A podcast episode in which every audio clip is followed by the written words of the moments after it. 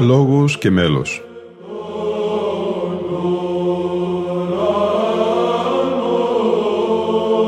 Προσεγγίσεις στη μυσταγωγία της ψαλτικής τέχνης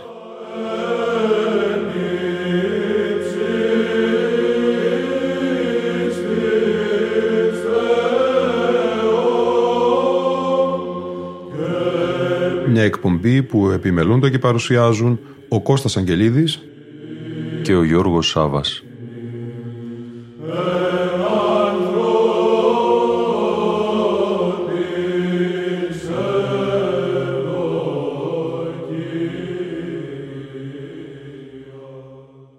Αγαπητοί φίλοι και φίλες, στη μνήμη του Κωνσταντινουπολίτου πρωτοψάλτου Γεωργίου Σύρκα, αφιερωμένη και η σημερινή μας εκπομπή, τρίτη κατά σειρά στο τετραμερές αφιέρωμα της εκπομπής «Λόγος και μέλος» για τα 100 χρόνια από τη γέννησή του το 1923 και τα 20 από την κοίμησή του το 2003.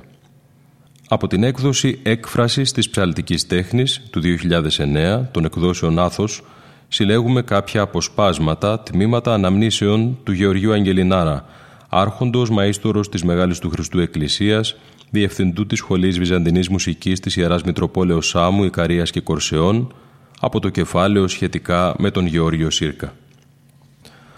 Ο Γεώργιος Σύρκας γεννήθηκε στην Κωνσταντινούπολη το έτος 1923 και σε ηλικία 9 ετών διορίστηκε πρωτοκανονάρχος στην εκκλησία του Αγίου Κωνσταντίνου του Πέραν, στην οποία πρωτοψάλτης ήταν ο πατέρας του, Αντώνιος Σύρκας, ο αυστηρός αλλά ενθουσιώδης και ακάματος δάσκαλός μας, στον οποίο πάρα πολύ οφείλουμε τη μουσική μας κατάρτιση.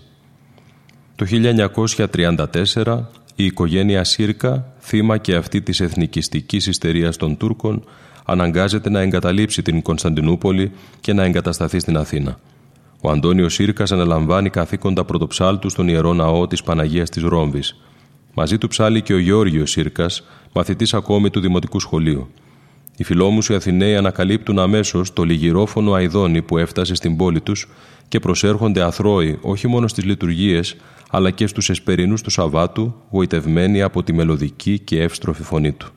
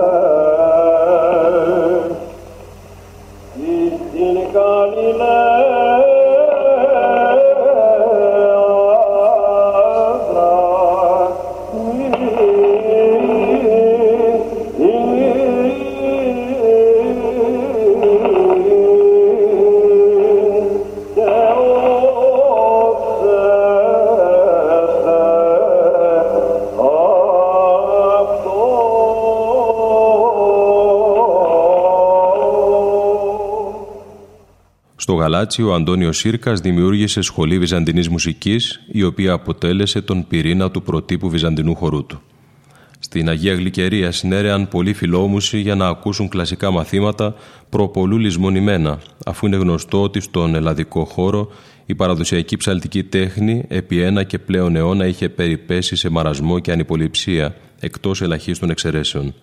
Πάντως οι απόπειρες αντικαταστάσεως της από αιώνων καθιερωμένης ψαλμοδίας με τρίφωνα και τετράφωνα αρμονικά συστήματα δεν έγιναν αποδεκτές από την συντριπτική πλειοψηφία των φυλακολούθων, οι οποίοι έμειναν προσιλωμένοι στην ιεροπρέπεια και την κατανικτική απλότητα της βυζαντινής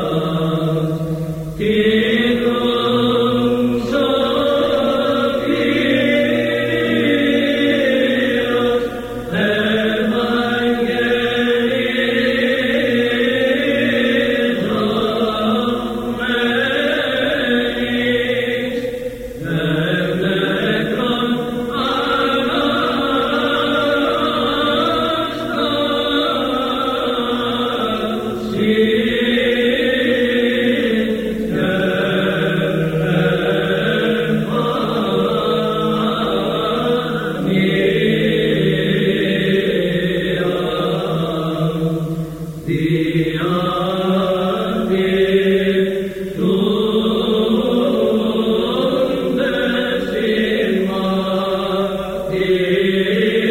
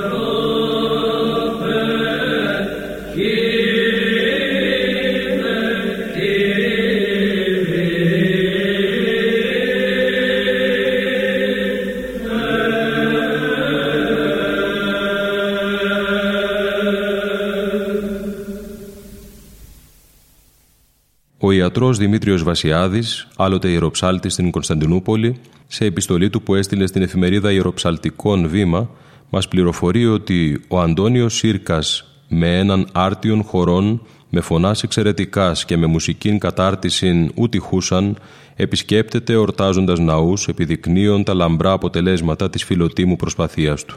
Εις το Γαλάτσιο όπου το πρώτον ήκουσα τας εκτελέσεις του, θάνθην βαθίαν κατάνοιξην εκ του τρόπου και του μέλους των αρτίως εκτελεστέντων μαθημάτων. Όταν αυτό γενικευθεί, τότε θα εκλείψει η μουσική αναρχία εκ της Εκκλησίας και επιθέσεις κατά της βυζαντινής μουσικής.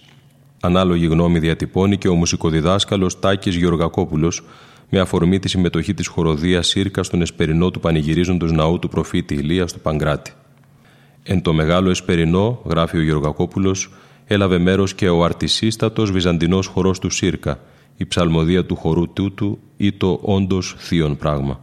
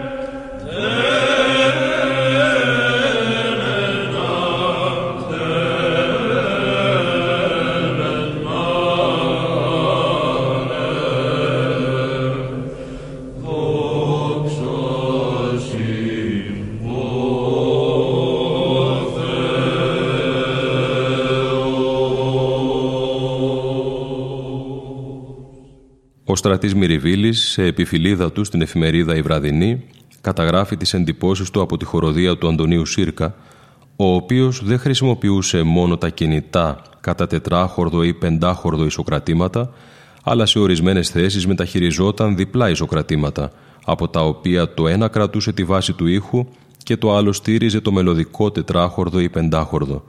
Τους Ισοκράτες διεύθυνε ο Γεώργιος Σύρκας. Ας ακούσουμε όμως τη γνώμη του κορυφαίου Έλληνα λογοτέχνη. Το τροπάριο της Κασιανής εκτελέστηκε ως γνωστόν και μεταδόθηκε φέτος, Μεγάλη Τρίτη του 1939, δυο φορές από το ραδιοφωνικό σταθμό Αθηνών. Μία από τη Μητρόπολη και μία από το στούντιο με χορό του Αντωνίου Σύρκα, ενισχυμένο σοφά και με γυναικείες φωνές.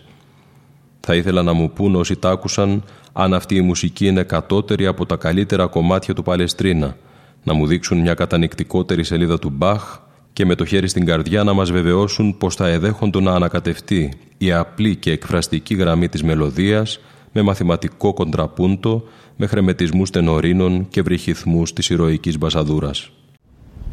συγγμένων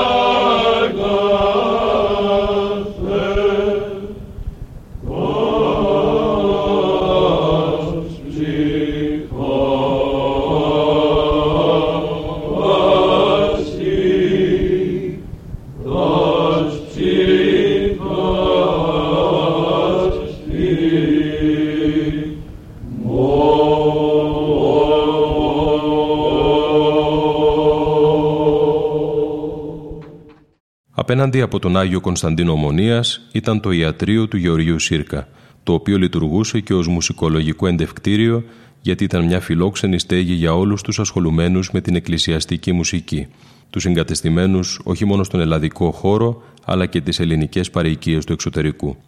Στις συναντήσεις αυτές γνωρίσαμε από κοντά εμείς οι νεότεροι ως λαμπαδάριο ακόμη τον μετέπειτα άρχοντα πρωτοψάλτη της Μεγάλης του Χριστού Εκκλησίας Στρασίβουλος Στανίτσα, τον Αθανάσιο Παναγιωτίδη, τον Χρήσανθο Θεοδοσόπουλο, τον Χαρίλα Οταλιαδόρο, τον Εμμανουήλ Φαρλέκα, τον κράτιστο μουσικό και φιλόλογο Κωνσταντίνο Μπεκιάρη, τον Μανώλη Χατζημάρκο, τον μουσικότατο Μητροπολίτη Ερμουπόλεως και Πατριαρχικό Επίτροπο του Πατριαρχείου Αλεξανδρίας Ευάγγελο Ψήμα, τον Νικόλαο Βλαχόπουλο, τον Ευστάθιο Τιμονίδη, τον Αλέξανδρο Στελακάτο και πάρα πολλούς άλλους διακεκριμένους εκπροσώπους της ψαλτικής τέχνης. Στο ιατρείο βρισκόταν καθημερινά ο Αντώνιος Σύρκας, έτοιμος να διηγηθεί με τρόπο κυριολεκτικά τερπνό και χαρίεντα ενδιαφέροντα περιστατικά από τη ζωή και τις χωροστασίες των μεγάλων Κωνσταντινουπολιτών πρωτοψαλτών. Πρόθυμος να συζητήσει θεωρητικά και πρακτικά ζητήματα της βυζαντινής μουσικής, να λύσει απορίες, να δώσει πολύτιμες συμβουλές στους μαθητευομένους και να φιλοδορήσει τους επισκέπτες με ανέκδοτα μαθήματά του. Τις βραδινές ώρες στο ιατρείο διδάσκονταν μαθήματα βυζαντινής μουσικής, τα οποία παρακολουθούσαν όχι μόνο τα μέλη της χοροδίας μας, αλλά και πολλοί άλλοι, κυρίως φοιτητές του Πανεπιστημίου και των Παιδαγωγικών Ακαδημιών, γράφει ο Γεώργιος Αγγελινάρας.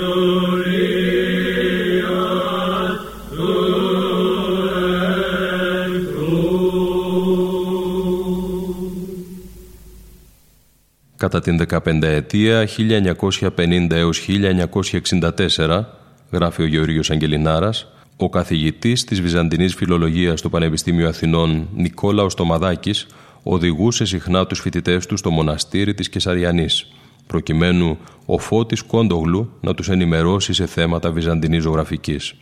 Ο μακαριστός όμως Κυρφώτης, εμμανής λάτρης της βυζαντινής μουσικής, απαιτούσε να τελείται και σύντομος εσπερινός, γιατί όπως έλεγε η εικονογραφία δεν είναι δυνατόν να κατανοηθεί χωρίς την υμνογραφία. Στους εσπερινούς έψαλε πάντα η χοροδία του Γεωργίου Σύρκα, τον οποίον ο Κόντογλου θεωρούσε έναν από τους πιο παραδοσιακούς ερμηνευτές της Βυζαντινής ψαλμοδίας.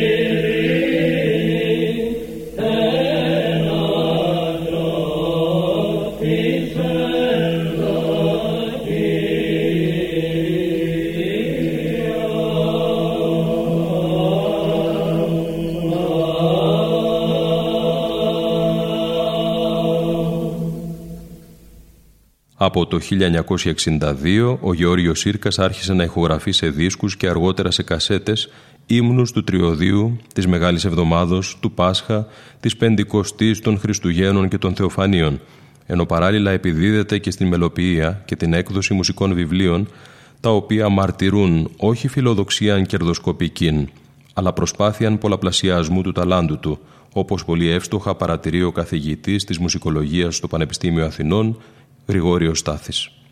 Προς